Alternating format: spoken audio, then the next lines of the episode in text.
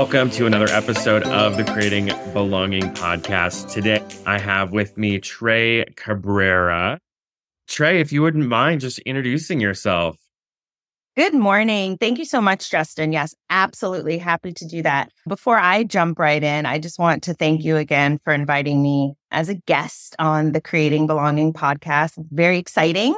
Appreciate the opportunity and the space to collaborate this morning. So let me tell you a little bit about who I am. Of course, my name is Tre Cabrera. I'm founder and principal of Cabrera Advisory Group, LLC. We are a Black woman owned management consulting firm based in Annapolis, Maryland.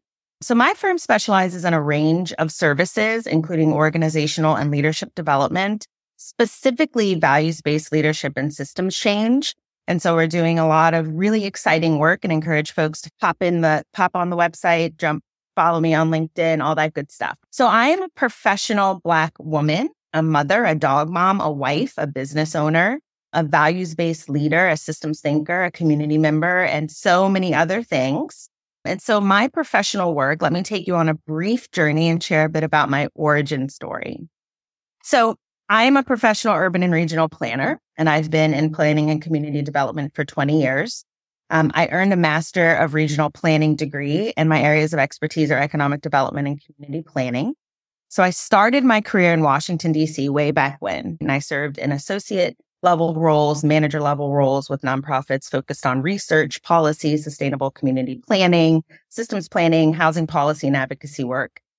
So in all these early roles, I was introduced to project and program management, which I really fell in love with but it was at a different level. So it was really a, a, clear departure from the work I had done in graduate school and college, right? I was introduced to managing these large scale programs and absolutely loved it. So national conferences, symposia, all these really interesting opportunities with really interesting and impactful community development partners, right? So it was really important work to me. But in these early professional experiences as a young Black woman, it gave me insight and data to really wrap my head around the fact that professionals who looked like me were not in these professional learning spaces. Right. So I was charged with really bringing this content and organizing this really impactful and interesting opportunity for planners and other community development practitioners. But Black planners, male or female, were not in the room. So that really struck me. And so I became more curious about the system and what were the impediments in the system. And so simply stated, where were the planners who looked like me? That was really my question. So while I didn't necessarily have the vocabulary at the time, I knew I was curious about diversity and creating equity in systems that would ultimately widen access to opportunity, right? Because the opportunity doesn't matter if there's no access, right? So fast forward to a, few a few years later, so I had an opportunity to pursue a second graduate degree. And so I did. I earned a master of social work with concentrations in, in macro social work, community practice, community organization, systems infrastructure, social action, and social justice work. Right. So in my MSW program, I found a natural curiosity around educational equity in community schools and social policy that fit really well with my experience as a planner. And so that really led me to this journey to focus on DEIB work. And it started to become very clear to me, right? So I had many opportunities to engage with systems work. And so that was really my passion. These imbalances and absence of equity in design were factors that continued to crop up. So in the community schools work, community development, um, and so my passions and background around DEIB and justice work related to my personal experiences and observations particularly those around access. So those related to access. So I'm passionate about systems work. I talk a lot about systems thinking and the alignment of systems change. And I would say that's where my journey with DEIB and justice work really began. And so I had more concrete opportunities to do this examination in my career and really look at what are those influential factors that really underpin these conversations about DEIB and justice work, right? But it really started at a very early point in my career. And so in hindsight, when I work on projects and I have these interactions in different environments, it's really become very clear to me what challenged me to think more critically about systems access and opportunity. Yeah, thank you. That's a really great lead into I think, get us to talk a bit about, and I think I've mentioned this already in another episode, but one of the chapters I'm working on for the second edition of the book is creating belonging in organizations. And so that's something that you've spent a lot of time on. I think uh, it's twofold really it's number one is is access to these organizations Hmm. then making sure that people feel a sense of belonging once they're there because there's really two pieces you said your early work was you were the one planning these events but the people that looked like you were not attending them i'd love to talk about that a little bit like being someone who's tasked to put on these events but not necessarily for people that look like you Mhm. uh, and had that realization. Let's dig into that a little bit. Tell me more. Sure. So I think a lot of that for me, thinking about value systems. So education is a core value and it has been something that really underpinned my upbringing. And there was this understanding that you are going to college, right? It was never really this conversation about you are going to graduate school, you were going to medical school, you that wasn't in the conversation, but you will go and get a graduate or a bachelor's degree. That will happen, right?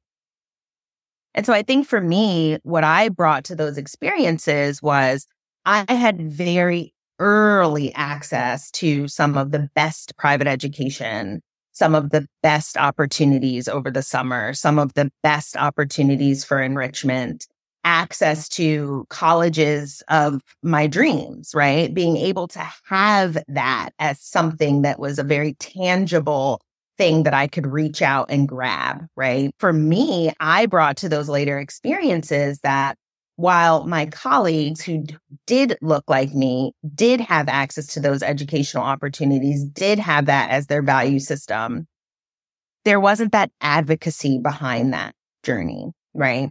So when you have the advocate that's really pushing you in that direction and you have that person that is allowing you to be in the spaces that give you access to those opportunities, that journey becomes something different. And so I was very fortunate that in college, in graduate school, in these other kind of educational settings, I had people who were in clear, very clearly in my corner and wanted me to do well. Right. So it wasn't enough that I'm a Black woman in a college pursuing this degree. It really had to do with who is behind me, who has already risen to this other place. And now their voice and their leverage is giving me even more opportunity to step into these other spaces. So I think that my Black colleagues who were not at the table with me when I'm the person organizing the event, but they weren't even invited to the event, I think that they missed that added step of having that advocate. And that very much comes from the organizational infrastructure and how it is designed and the conversations that happen within a company, an agency, a school system, a nonprofit for folks to be able to access the opportunities that are not only going to drive their professional and personal growth, but it's really going to look like the organization is not just setting the employee up for success, but they're really advocating for that person to do well in their position and really advocating for them to do well as part of a system, which is that entity. Yeah. Okay. I'm curious then, as you look at that perspective of that's why those individuals were missing from that space um, was that lack of advocacy. I'm curious, did you find that the difference then was that non marginalized individuals who were in those spaces had that advocacy, or was it unnecessary because of that non marginalized status? I think they definitely had the advocacy, but I think that had it not been part of their journey, they still would have had access. Right. So my operating in a professional space and really understanding who's in the room with me and knowing that I'm the only or one of the only, it often is very much this case of you need to figure out how to be part of that community and you need to figure out what's allowed, what are these rules that apply to you, and how do you engage with your colleagues that you are as qualified as, or even more. And so you're always playing, you meaning me, a Black woman, always playing by a separate set of rules mm-hmm. and not necessarily being able to raise your hand and advocate for yourself and say, Hey, I saw that there is a three day conference in New York City that I'd love to go to because it's really would pair well with the work that I'm doing here and the partnerships that I'm growing in the community or whatever the case may be. Mm-hmm. And so having the voice to speak up and say, Hey, I'd like to go to that. That is to me was something that was learned over time that I was even able to do that. Right. So able and allowed are two different things. And so working in specific work cultures where that wasn't even allowed or expected, that further stifles the individual's growth. It's it stifles their um, perception of how well they're doing at work, and mm-hmm. not having that advocate behind you to dodge those barriers for you and mm-hmm. help you along the journey. That really is what has allowed me to be in very specific rooms with people that I likely would not have ever had the opportunity to be at the table with. Yeah. There's a few things at play there that I'm hearing. You've got a just the role of gender based on the research being kind of gender as binary. Men typically raise their hand more than mm-hmm. women. Like they're more, they're bashful to say, there's something and I want that. Here's an opportunity. Give it to me. Right. So you've got component.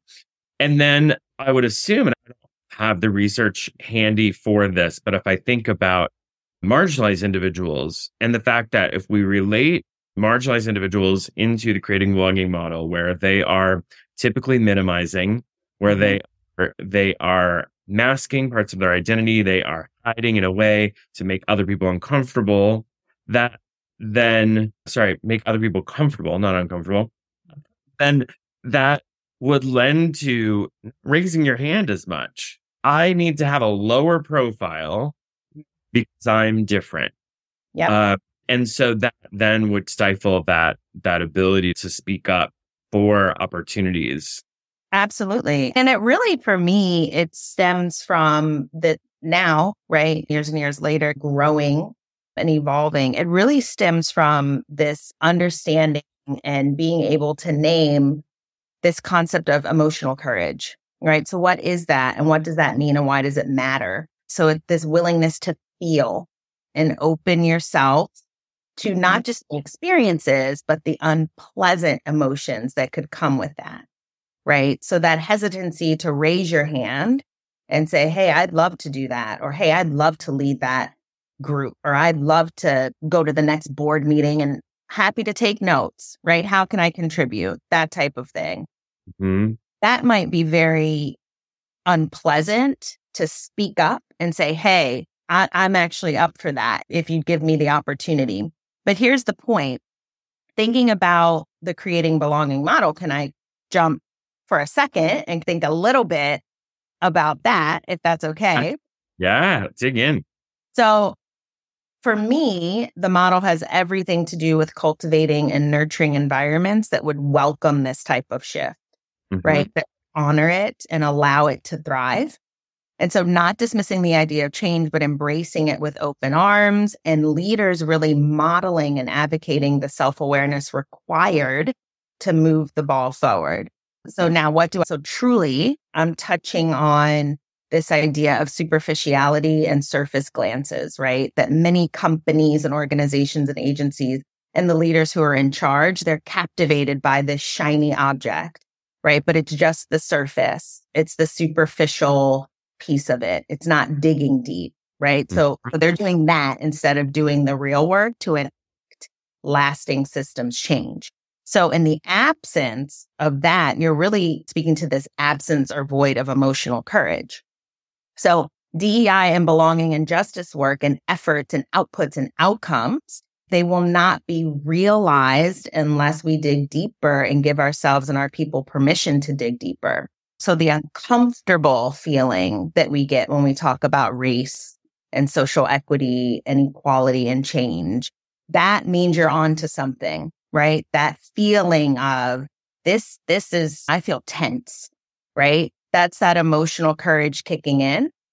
And so you're engaging that, right? And it should feel hard and it should feel hard to confront what's in your way. And so that's that advocate coming behind you.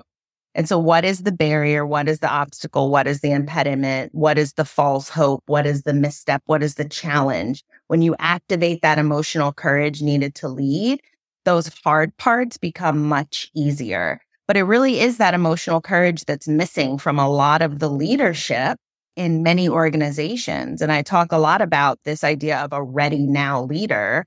The readiness piece, that is often overlooked as part of the leadership journey. If you're not developing those readiness skills, you're not going to be able to create an environment that welcomes something like the creating belonging model. Yeah. Yeah. It's typically the people that are like, mm, you're good at the job. So you can now lead other people to be good at the job. And that's, that's a, such a small fraction of being a good leader. There's so many things I want to unpack from what you said because you've got the, that leaning into discomfort Mm-hmm. And I probably don't talk about that enough. If you're really doing the work of creating belonging, leaning into authenticity, leaning into acceptance, if you're not uncomfortable while you're doing that, you're not doing it right. Yep. Uh, I probably don't talk about that enough um, because it is uncomfortable to to explore these things and you know wade around in the muck of other people's discomfort also understanding that like the world's yeah. not perfect. We've got to figure this out. So there is that discomfort in exploring both sides of, of both authenticity and then acceptance. The other thing that i'm really getting into is this that emotional courage piece mm-hmm.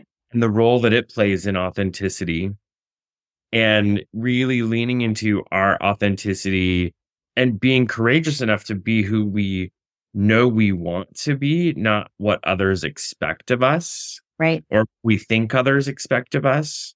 Yeah. And so leaning into that. And then there was one other piece that I already lost because there's so much in there.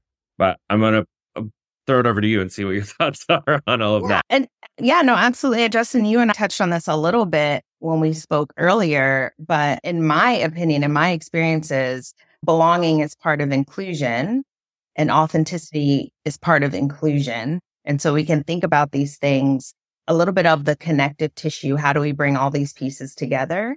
Folks will talk about, and again, as a DEI practitioner, there are opinions about so many different things, right? People want to be able to define things in ways that make them comfortable.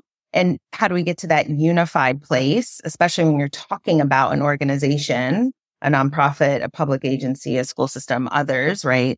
How do you talk about bringing it all together so that folks can operate cohesively?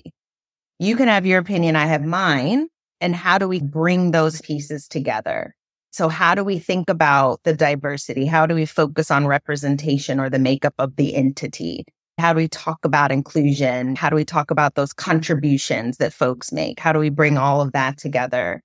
The presence of different and varying perspectives, right? People want to feel included and heard. And that I think is that common thread. And so when we talk about emotional courage, it's again setting the stage for that. The ready now leader that's missing that readiness piece, the ready now leader who's taking the job because of the higher salary, the ready now leader who's thinking about how do I advance my career because this would be that next step. And then I'll stay here for six months, regardless of how I really facilitate these spaces and make sure that my people are well looked after and are given these opportunities to advance their own careers. The, the ready now leader that's just taking it for the title. In mm-hmm. their mind, they're ready because someone has said to them, you're come do this job. Right. Mm-hmm whether or not they've been on a journey to develop themselves, to develop as a true leader who can step into the role. The other piece of it is that emotional courage of recognizing when the role isn't for you and you're not ready. So, something that I talk about is understanding that leadership is not for everyone. Stepping back and being okay with saying, this actually isn't my time or this actually isn't the opportunity. Mm-hmm. Having that self awareness to be able to activate that emotional courage, the barrier is right there. And the barrier is you're going to have to perform in this role. And because the boss who's liked you for five years is now giving you this opportunity, you have to have that awareness enough to say, but how do I bring the people, think, look at the full picture. How do I bring the people who are with me? How do I bring them along? Mm-hmm. Right. So it's a little bit of that selflessness and starting to activate what's really for the good of the order for a fact, for lack of a better expression. Like, how do we make this something that everyone can feel good about? Hmm. Yeah. Yeah, and it's not often that someone's tapped on the shoulder for a promotion and they they turn it down. it's an interesting perspective. There's another thing that I wanted to grab in there. So we've talked about the authenticity piece and the emotional encourage that comes with that. But I also think there's this part of allyship mm-hmm. in there are the individuals who are willing to speak up and raise their hand for an opportunity and then there are many individuals who are not and there's an important role of allyship another topic that i'm exploring in the second edition of the book mm-hmm. of advocating for those who may not be willing to speak up and i'll put myself in this seat i'm i'm someone who's pr- rarely bashful to speak up for what I want. I'm pretty good at self advocacy. I don't know if that's selfish growing up as primarily an only child and just I get what I want. But regardless, I think for me, earlier in my career as a leader, I would often think if someone wants something, they'll speak up because I would. So why wouldn't they? And I think we have to step out of that of no, someone else might want something, but they're not going to speak up for it because not everybody's comfortable and willing to do that. So, how do we as leaders, how do we as allies make sure that we're advocating for others in a helpful way? Right. In service to them. Right. So, the allyship piece, and then also this understanding of psychological safety, right? Can mm-hmm. I raise my hand? Am mm-hmm. I can I take this reasonable risk? Even if I don't get it, great. But I was still allowed, the environment allowed me. The leader has now created this space for me to be able to engage and not hesitate and not feel like I don't have enough training for that. But ask the question, hey, I've taken these two courses, but can I take another? Because I'm really interested in what you presented last week at the team meeting, right? Having that self advocacy and that self awareness, major, right? the psychological safety piece, how are you creating that in a group? How are you really speaking up in that allyship role? How are you really making that kind of this underpinning of all of this other work that's coming together to create these spaces that really foster belonging? Again, I do believe that it is aligning yourself when you're in a role we can look around the room. Obviously, we're all going to look different. And I think way back when I was starting out in my career, I was looking who whose skin is dark like mine, right? That's my ally. That wasn't true, right? I have been mm-hmm. in experiences where women who are darker than me, so they are black women as well, their skin is darker than mine they were my biggest barrier. They were my obstacle. They were not the ally, right? I'm a young woman starting out in her career. You're the COO, right? But there was this constant friction of not really being in this space of this is really about developing the organization, right? Now you have the corner office, but you're still responsible for the people who are not in the corner office, right? Mm-hmm. They still are responsible for those people. Those people, in theory, are marginalized because they're never going to have as much access to the opportunities that the C suite has. They're never going to have those opportunities. They're, excuse me, never going to be at those tables to raise their hand and volunteer for something. Their salaries are never going to match the CEO's salary, right? And so it's this idea of looking beyond that surface piece, right? Looking beyond the identity that might be readily available and uh, readily, readily available to see in that physical piece of it and taking a step back and activating that allyship piece and understanding that there are going to be people whose opportunities will continue to flatline and they'll always be linear. And your responsibility as someone in an organization who has risen and has more access to these opportunities and more access to information to provide to the company, that's your responsibility to bring that back and give people that opportunity to hear that and really absorb that knowledge and understand how not how you can support them in that allyship piece, but then how they can in turn continue to support their peers and others in the company. I'm curious. I want to explore this because I don't I've talked to anyone much about it. But you had brought up, you know, you had hoped or assumed that other black women would be allies for you, and that wasn't the case. I'm curious if there's something in there around this kind of in group or assumed in group competition? Mm-hmm. Is it like, hey, if there's opportunities, I'm saving them for me? Yeah. You're nodding, and yes. uh, that's the short answer. That's the short answer. My experience really, it was that hoarding of the information, right? So aligning as a Black woman, right? aligning yourself to the white CEO and really getting in good with that person, right? This was all strategic, right? So, mm. how do I position myself so when it comes time to look at the promotions, then I'm already in with the CEO, mm-hmm. not the other person. Mm-hmm that just wasn't my style, right? So maybe it was naive, maybe it was, it just wasn't, that wasn't how I operated, right? It wasn't part of my value system. I don't need to undercut other people, right? Mm-hmm. I can shine, right? I'm already very bright and shiny and I want the best for everyone, right?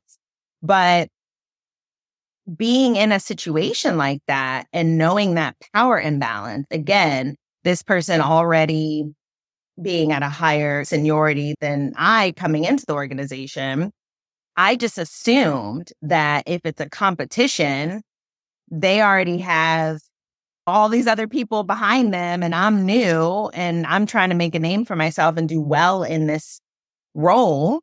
Mm-hmm. And I do think it was a lot of that. It was the there's only two of us. There's only two of us in this company. And so it's going to be cutthroat because that's, that is the culture that was established and accepted. Right. And so that's the unfortunate piece. And I think there is a lot of that, but that really speaks to really embedding those values early mm-hmm. and allowing individuals to come with their own values and then finding that alignment with the organization operate together? What is that harmony that brings us together and aligns us and puts us on the same page so that we can do this work well and mm-hmm. successful? Um, and so I think for me, that was the experience. It was where yeah. there's two of us. And so if it's not you, it'll be me and it'll be me because that's what I've set up. I've already set uh, that up for myself. Yeah. No, it's interesting. There's definitely the role of organizational values and organizational culture in that competition does that competition exist? But I also think, and I'm positioning this in the most uh, respectful way of there's the the need for survival, right? I am clawing my way to getting to a place where people who don't look like me normally get to. Right. And I'm getting close. I'm not making room for everybody else. And I'm going to fault that position because I understand it, right? It is, it is a survival of trying to get, get to somewhere and it's unfortunate that we have those environments right. that exist. I agree. Uh, but it's an interesting perspective. And yeah, I want to dig into that. Yeah. I'm curious as you look at your work in creating systems that are more inclusive. Uh-huh. And then because it is, I think there's two things. It is there's access. Yeah. And then there is do people feel welcome when they're there? Do they have a sense of belonging? Yeah. What are like one or two key things that just have to happen in order for those things, those dominoes to fall in the right way? It's a great question. I think one of the things that it would be beautiful if more people would do this, but I know that people don't. And I've talked to people about how do we get people to engage more in their own process for looking for a job, right? We've talked about, not you and I, but I've talked in the past, and I know you've heard this, but that idea of interviewing the company, right? Mm-hmm. That idea when you're in there asking those questions. I know certainly young professionals, they're not doing that, right? Mm-hmm. They just want to get the job. Mm-hmm. And so I think that there's this practice of the self advocacy, figuring out where do I want to land rather than what's the low hanging fruit. And maybe it's going to be a good fit and maybe it's not. I think that there's a lot of that front end work that then translates into the job, which then translates into organizational culture. So if you walk into a job and you're like, I'm standing on this core value of belonging, and this is why I took this job, right? Mm-hmm. This is why I said no to five other jobs because I was promised that in this space, in this company culture, belonging is priority.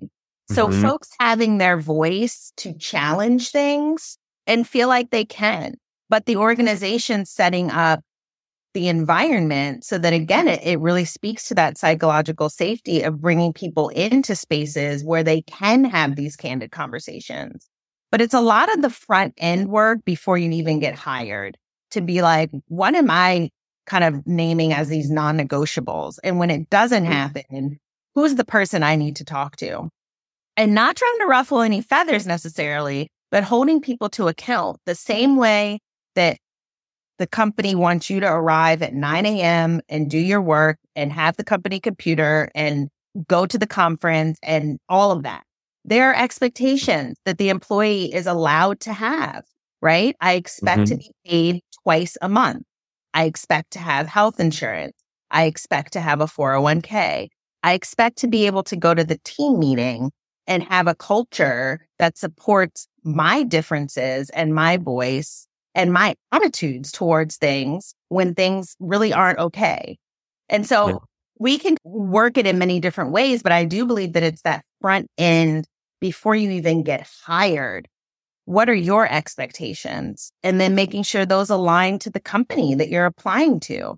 And then having the opportunity to exercise your own level of emotional courage to say, Hey, fill in the blank. So I think mm-hmm. the company has some work to do setting mm-hmm. up spaces in this culture. And it's not just the culture, it's really the organizational infrastructure that needs to be set in this way so that mm-hmm. all these other things are starting to fall into place. So it's not leadership development. It's not leadership readiness. It's organizational development. It is organizational readiness, right? It's systems change. It's systems thinking.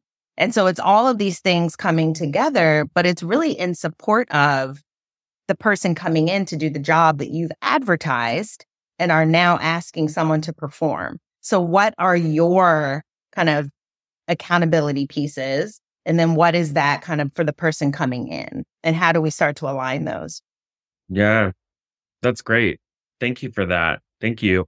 Tre, I really enjoyed having a conversation with you today. I've enjoyed our conver- our conversations before today as well, yeah. but I want to make sure people can find you. So, how can our listeners find you? Excellent. You can find me on LinkedIn, Tre Cabrera, MRP MSW. And you can find me at Cabrera Advisory Group's website, which is www.cabreragp.com.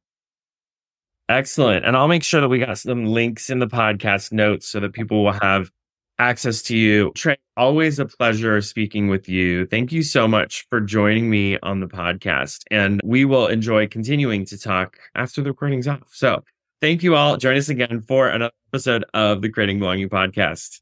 Thanks, Justin.